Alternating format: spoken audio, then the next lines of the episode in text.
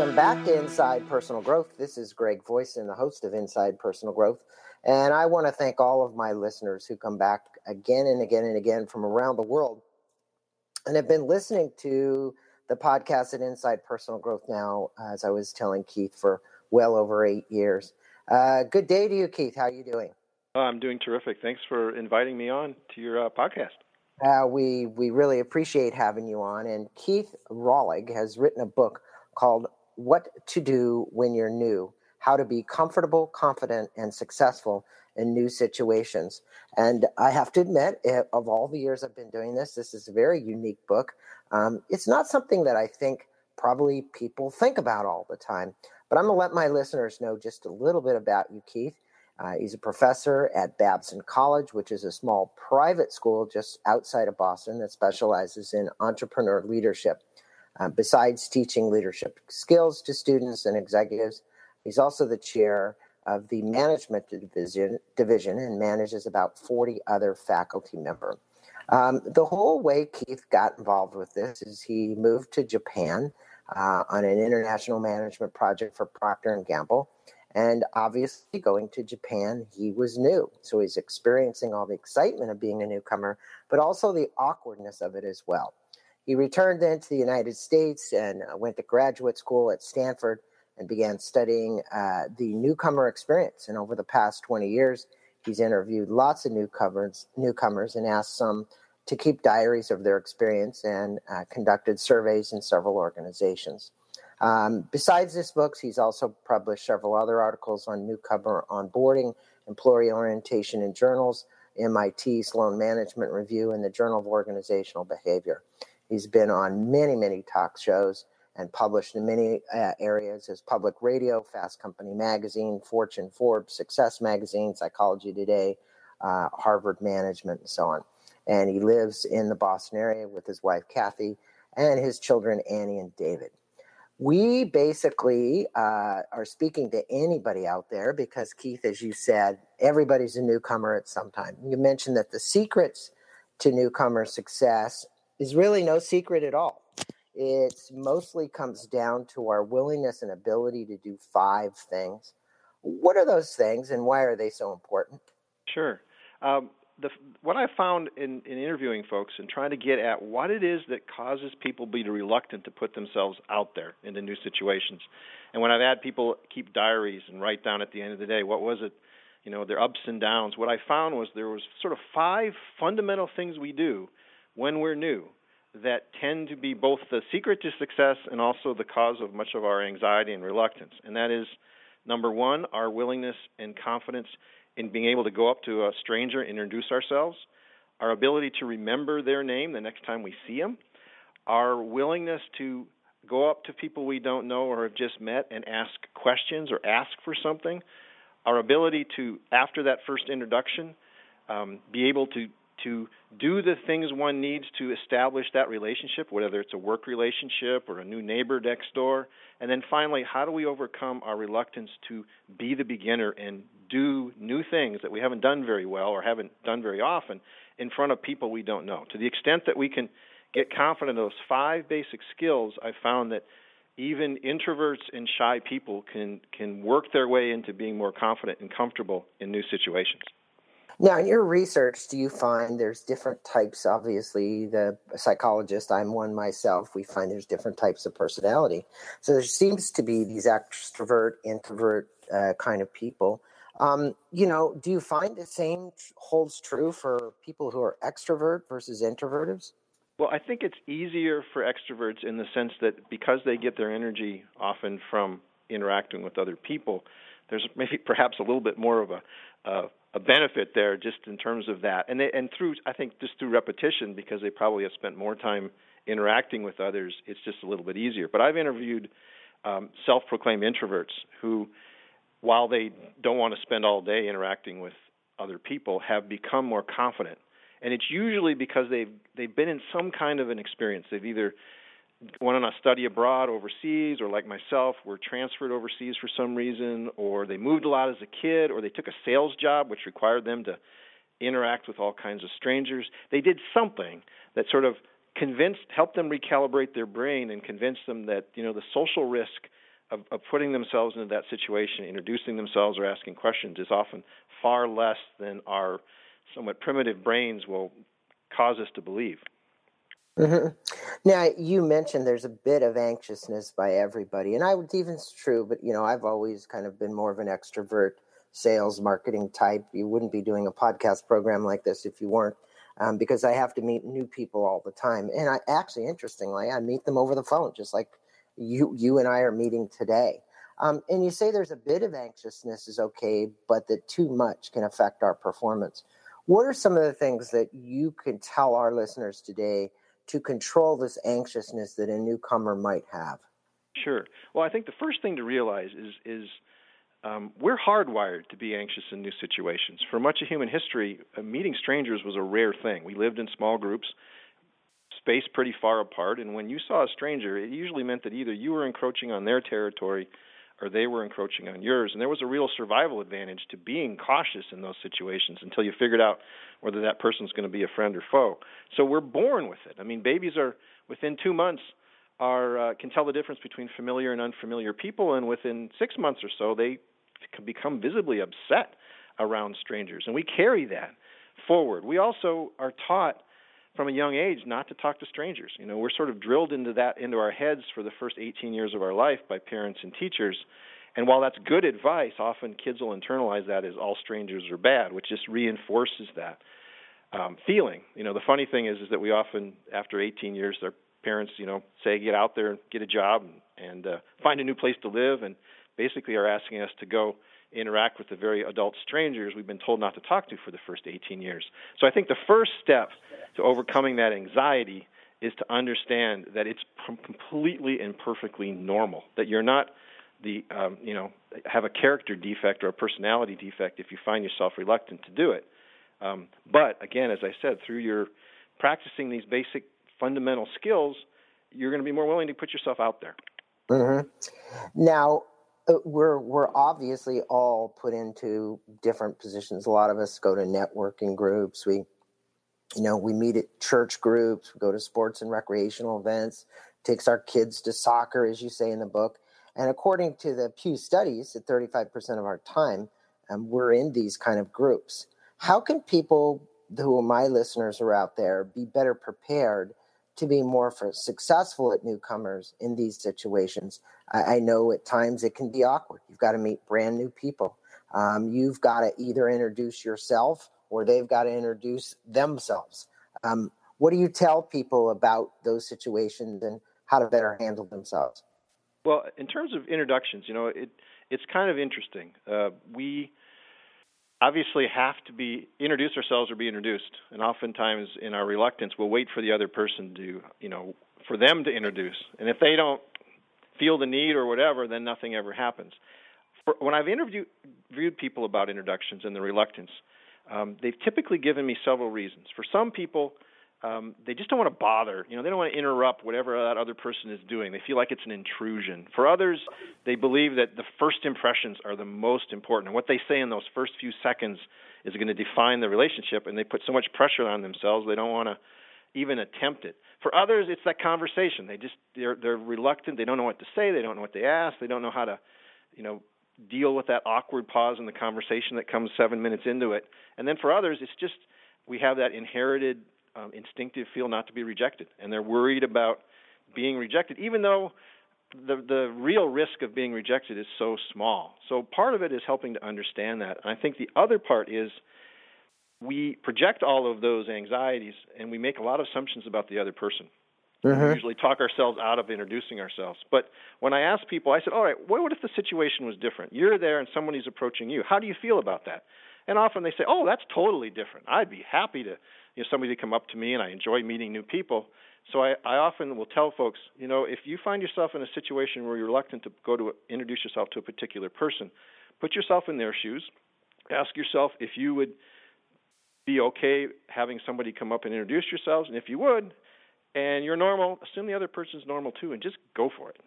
Yeah, you know, it's a, as you're talking about this, this this this event rose up inside of me. Um, it was it was very strange, but it's it's very I, I think very relevant to our conversation. I, I happened work for a gentleman uh, whose daughter is Annette Bening, married to Warren Beatty. And there was a party. And Warren Beatty was sitting there, and no one was talking to him.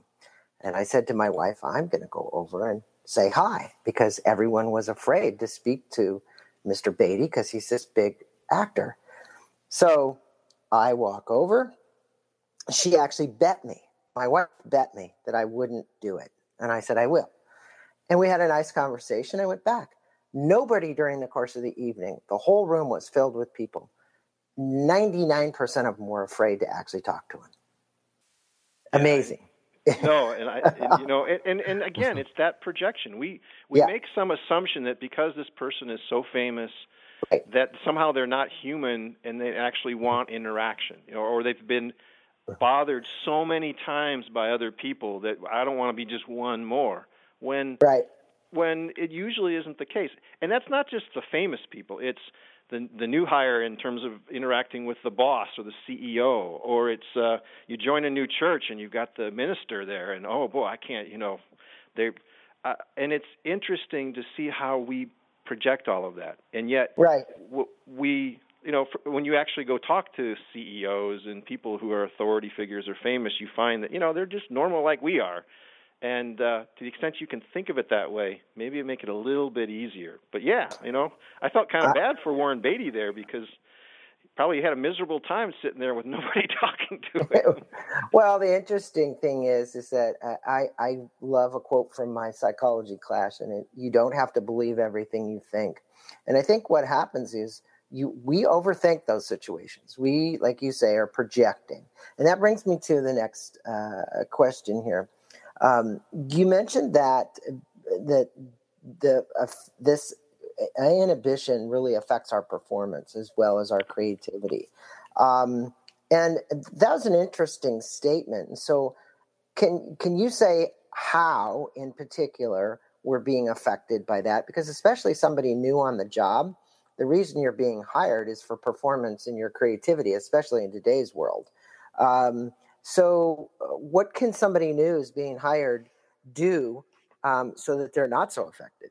Right. Well, again, I think we also are hardwired to go into situations so focused on performance. We, we're often socialized that in in school. I mean, you know, it's all about the test and, and getting better grades than other people. And, and so we get into that sort of performance mindset where what really matters when we walk in that door is we've got to be hitting the ground running and being productive from day one, when in reality, much of our real productivity over time is the relationships we build. And so, and it's it's what we learn about the situation.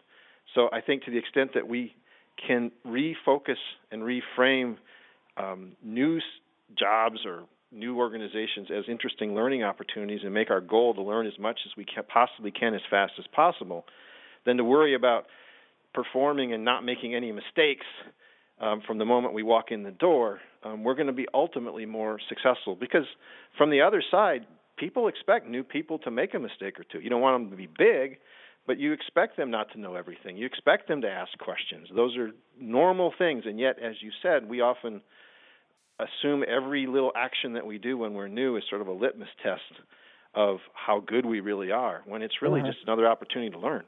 Yeah, wonderful statement. Now, C B T has been around for a long time, cognitive behavioral therapy, and and um, it's been quite effective in treating a lot of different things. And you speak about it in the book. Um, how does C B T help people overcome these fears and inhibitions?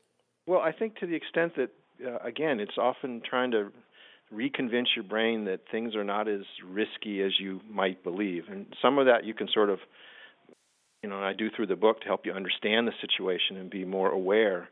I think the other part is just um, it's it's pushing you to do, try little experiments, you know, try little things. Be more mindful about um, what actually happens as you go into situations and try to remind yourself that most of them go far better than you tend to believe going in. And it's it's through that reflection and through pushing yourself on little things that it's going to be make you more confident and then more able to push yourself into the bigger stuff. Mm-hmm. Now, you have these uh, four mindsets that you talk about. You've outlined the I should, four different mindsets that we would consider. Can you explain those mindsets to our listeners and, and how they might want to make that shift, um, you know, cognitively to those mindsets. One of them sure. was becoming a beginner, and I remember them. So go ahead. Well, I think, you know, a lot of times you can approach situations a number of different ways and the mindset you bring to it. So, for instance, if you if you kind of enter into a new situation as a, as a scientist, for instance, if you sort of pretend you're a scientist, you're going to take a much more, maybe a little less emotional view of how things are playing. You may notice things that are more. If you bring it in sort of as a gamer mentality and you sort of see this as a grand social video game where, you know, there's always the chance to play the game again, um, that... that uh, that can be helpful. It can help for you to see it maybe as a coach and sort of realize that you're, it's a social performance, and every time you go into it, focus on just getting better at it. But I think to the extent that you can bring some of this, some you know, a journalist mindset can be helpful. If you go into new situations and groups of strangers, thinking of yourself as somebody who's, my goal is to go out and learn as much about the people that I see here. You don't want to you know pretend that you're just, just an interviewer, but that sometimes can help you deflect your focus away from the anxieties you're feeling and more toward getting, you know, understanding and learning and getting better and more confident at those situations. Yeah, and one of those was, you said, come at it with a beginner's mind. And I think we've all heard that before.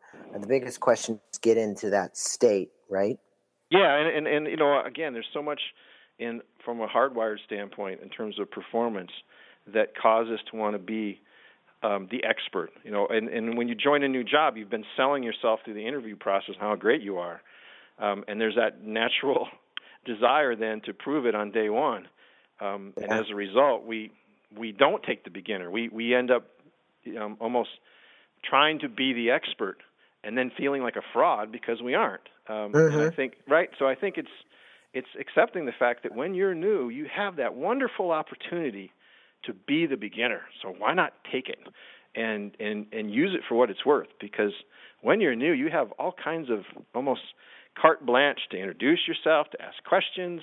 Um, you can always say, hey, I'm new here, and that usually triggers a helping response in other people. I mean, there's just there's a lot of good things that come with being new, and might as well take advantage of them. Well, and, and just in that light, you, you have a whole chapter on introducing yourself. Can you discuss the seven steps to our listeners um, for introduction? Yeah, I mean, I, I don't have to uh, maybe not go into all of them, but I think besides the fact that putting yourself in the other person's shoes and trying to understand to what extent you're you're you're uh, not thinking about what, how they may see the introduction, to the extent that you can um, rehearse your opening lines. You know, a lot of people's reluctance comes from just not knowing what to say, but you can at home, you know, you can in front of the mirror practice some opening lines. You can try different things. You can think of some questions that you might ask typical kinds of people. More importantly, you can practice what you say about yourself and sort of through experimentation discover what are the things that that are seem to be interesting to other people and what are the things that either make their eyes glaze over or you realize you can't explain in under fifteen minutes, and by then you've bored them to half to death. Mm-hmm. To the extent that we can practice some of that stuff, Um, just like me doing this podcast, which is a relatively new activity for me, you know, over the years, it took a while for me just to learn how to decide what to say in certain moments, how to respond to questions.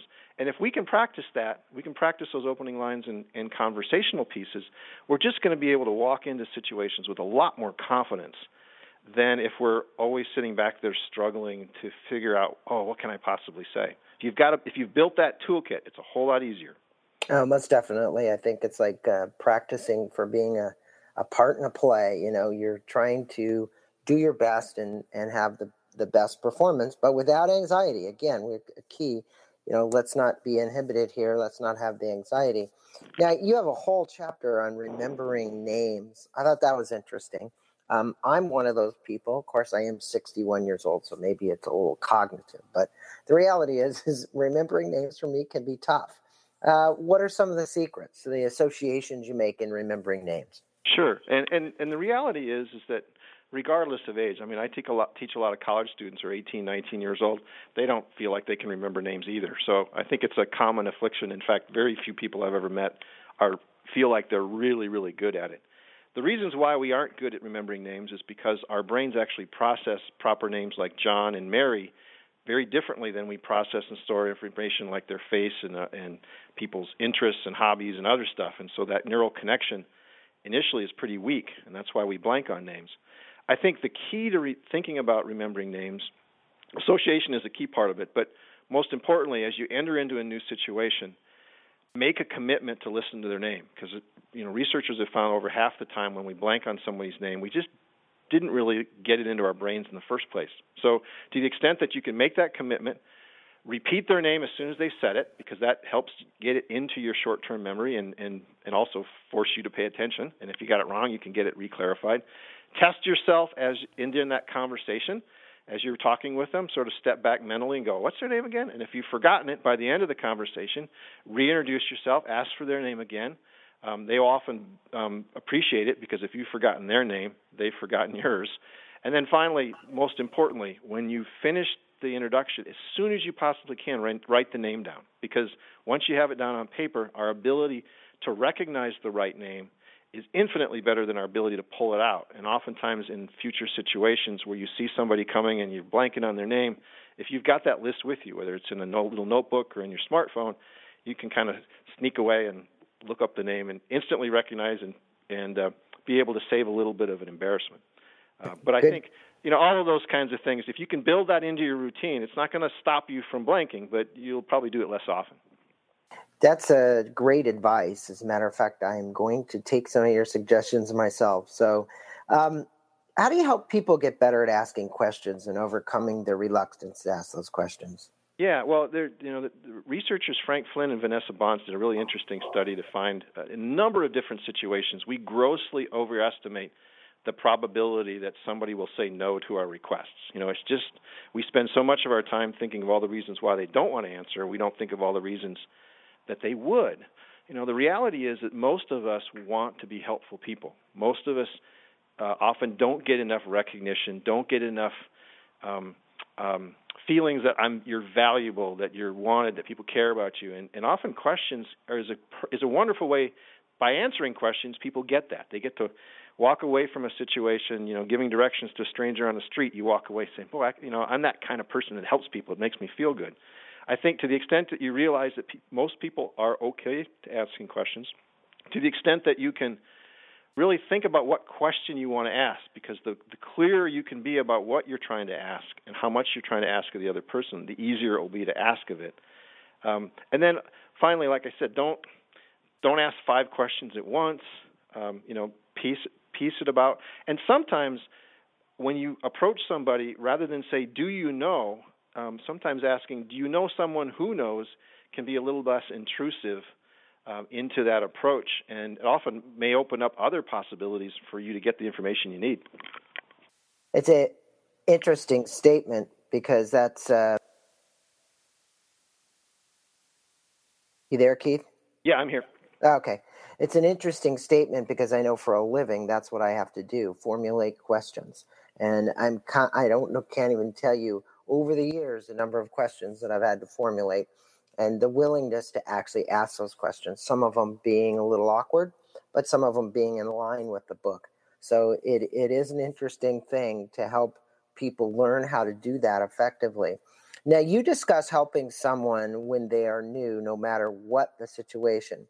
Um, so this comes around just helping people in general who might feel awkward, a newcomer being awkward. Um, what can people do in the work environment, almost any environment, whether it's a work environment or social environment where someone is new, to help them? Well, I think, you know, again, it's to recognize that, that any new person is going to be feeling these things. They're going to be feeling these anxieties. They're going to have that reluctance. And um, being aware of that and then sort of creating that entry experience such that it reduces some of that stress is key. Yes, you need to give them training and orientation and teach them about the company, and all of that stuff is good.